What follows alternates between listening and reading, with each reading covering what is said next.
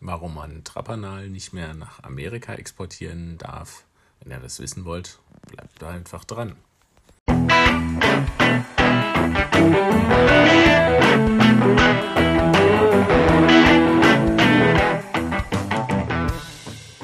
Hallo und herzlich willkommen zu einer neuen Folge des Kochbuchs Anästhesie, dem Podcast von Anästhesisten für Anästhesisten.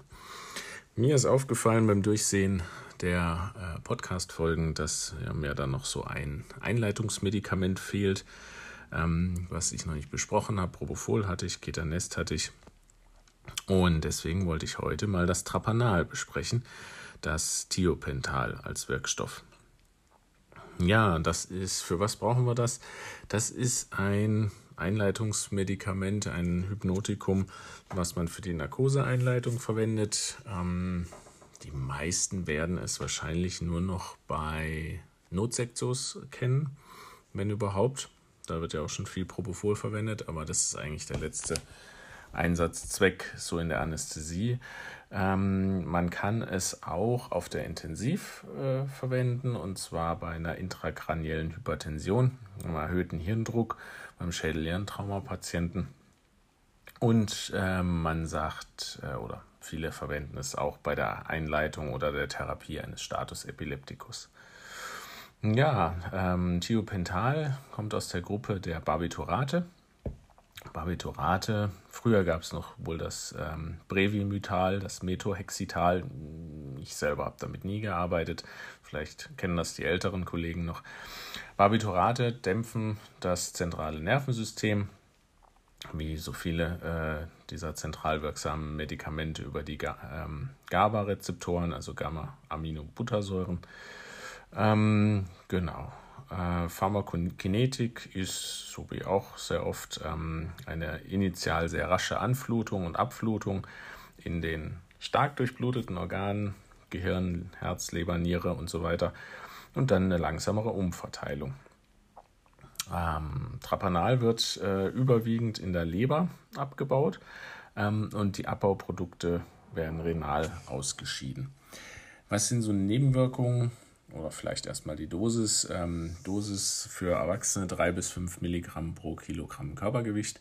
Ähm, bei Kindern bis zu 7 Milligramm pro Kilogramm Körpergewicht. Ältere Menschen und kränkere Menschen ähm, deutlich reduziert. Ähm, da kommen wir auch schon zu den Nebenwirkungen. Nebenwirkungen, Hauptproblem bei Trapanal ist das Herz-Kreislauf-System. Das ähm, macht einen Blutdruckabfall, der ist nicht zu unterschätzen ähm, durch eine direkte vasodilatative Wirkung. Und ähm, kompensatorisch steigt die Herzfrequenz. Ja, genau. Ähm, negativ inotrop, venöses Pooling und so weiter. Ähm, es führt in subanästhetischen Dosen, wenn man das gibt, zu Hyperanalgesie. Ähm, eine richtige Analgesie würde man nur mit so hohen Barbituratdosen erreichen. Das, das ist quasi technisch nicht machbar. Ähm, respiratorisch ist klar, macht es eine dosisabhängige Suppression des Atemzentrums und Apnoe. Was vielleicht nochmal wichtig ist, ähm, das führt zum Husten. Das kann, beim, wenn man einleitet, vor allem wenn man schnell einleitet, dann fängt der Patient an zu husten. Und das kann zum Laryngospasmus und Bronchospasmus führen. Also es ist kein gutes Medikament, sollte man nicht anwenden, wenn man eine Larynxmaske äh, zum Beispiel verwendet. Ne? Ähm, genau. Äh, Leber hat es auch Nebenwirkungen. Das ähm, Hauptproblem bei dem Trapanal ist, dass es die Porphyrinsynthese fördert. Und wenn man einen Patienten mit einer Porphyrie hat, dann äh, kann es bis hin zum Tod führen beim Patienten bei, durch einen akuten Schub der Porphyrie. Ne? In der Geburtshilfe äh, verwendet man es, es wird, es tritt in die Plazenta über, aber es wird durch die fetale Leber geklärt und deswegen gibt es keine Beeinträchtigung des Neugeborenen. Was gibt es noch für Nebenwirkungen? Histamin setzt es frei, hm, gibt anaphylaktische und anaphylaktoide Reaktionen, klar. Ähm, was noch wichtig ist, ist, ähm, das ist ganz, ganz schlecht im Gewebe verträglich.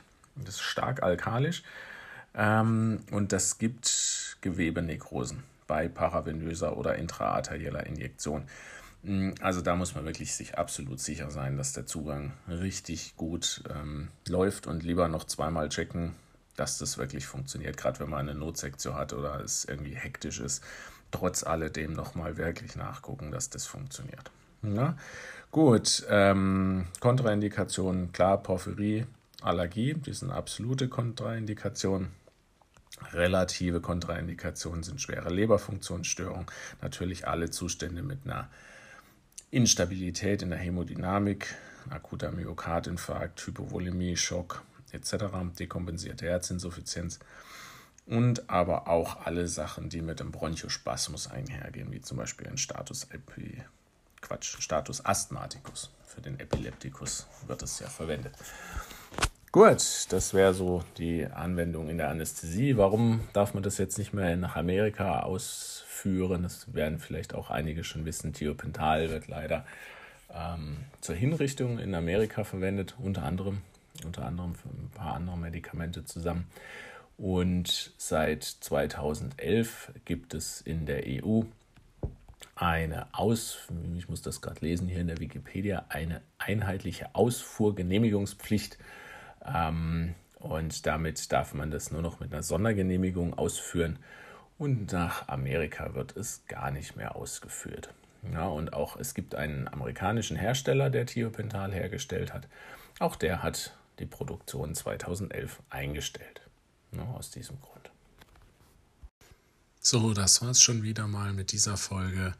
Es wäre super, wenn es euch gefallen hat und ihr dann auf iTunes oder ähnlichem eine 5-Sterne-Bewertung hinterlassen könnt. Nur dann kommt der Podcast in die Sichtbarkeit und ja, mehr Leute können über das tolle Thema Anästhesie zuhören und diskutieren. Bis denn, euer Ilja.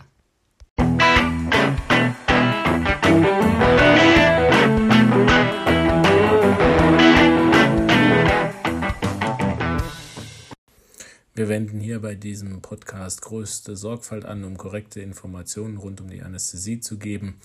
Dieser Podcast ist nur an medizinisches Fachpersonal gerichtet. Allerdings sind wir nicht immun vor Fehlern und übernehmen keine Gewähr für den Inhalt des Podcasts und dessen klinische Anwendung. Jeder ist für sein Handeln selber verantwortlich und wir empfehlen diesen Podcast nicht als einzige Grundlage für die Behandlung von Patienten zu verwenden.